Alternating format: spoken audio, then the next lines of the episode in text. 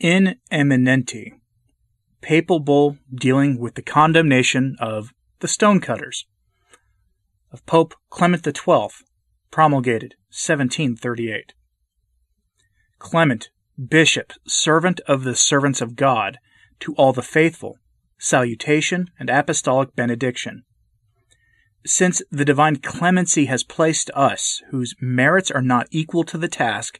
in the high watchtower of the apostolate, with the duty of pastoral care confided to us, we have turned our attention, as far it has been granted us from on high, with unceasing care to those things through which the integrity of orthodox religion is kept from errors and vices, by preventing their entry, and by which the dangers of disturbance in the most troubled times are repelled from the whole Catholic world.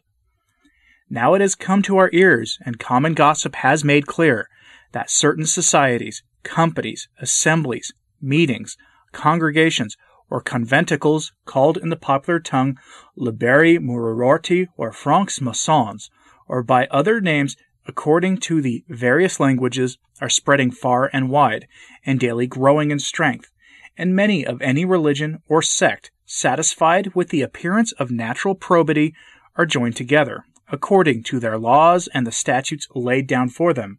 by a strict and unbreakable bond which obliges them, both by an oath upon the Holy Bible and by a host of grievous punishment, to an inviolable silence about all that they do in secret together.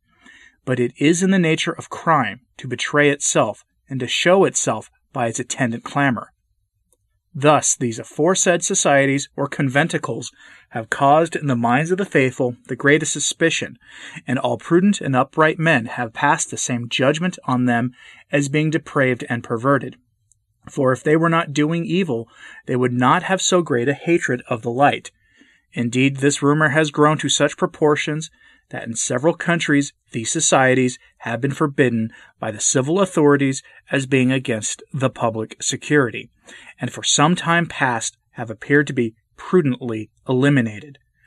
Therefore, bearing in mind the great harm which is often caused by such societies or conventicles, not only to the peace of the temporal state, but also to the well being of souls,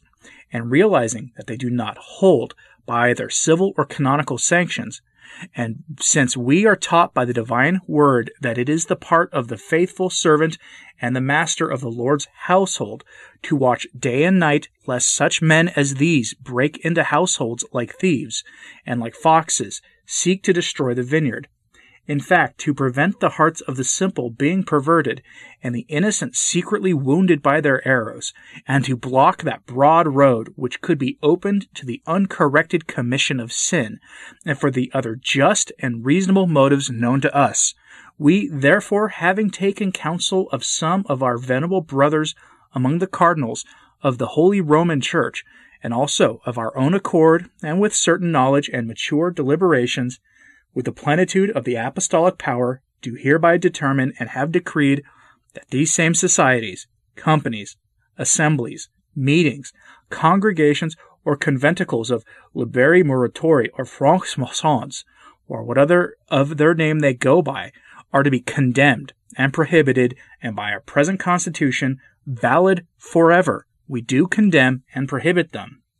Wherefore, we command most strictly and in virtue of holy obedience, all the faithful of whatever state, grade, condition, order, dignity, or preeminence, whether clerical or lay, secular or regular, even those who are entitled to specific and individual mention, that none, under any pretext or for any reason, shall dare or presume to enter, propagate, or support these aforesaid societies of liberi muratori or francs-maçons, or however else they are called, or to receive them in their houses or dwellings, or to hide them, be enrolled among them, join to them, be present with them, give power or permission to them to meet elsewhere,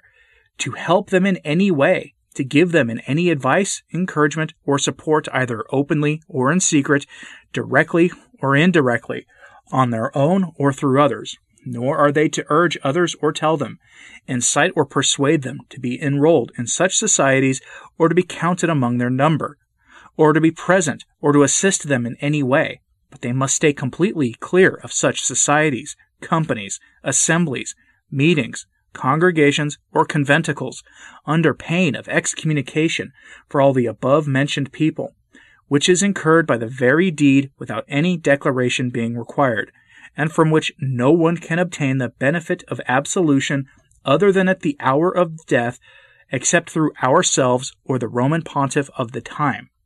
Moreover, we desire and command that both bishops and prelates and other local ordinaries, as well as inquisitors for heresy, shall investigate and proceed against transgressors of whatever state, grade, condition, order, dignity, or preeminence they may be, and they are to pursue and punish them with condign penalties as being most suspect of heresy, to each and all of these we give and grant the free faculty of calling upon the aid of the secular arm, should the need arise, for investigating and proceeding against those same transgressors, and for pursuing and punishing them with condign penalties. Given at Rome, at St. Mary Major, in the year 1738 of our Lord. Pope Clement Twelfth.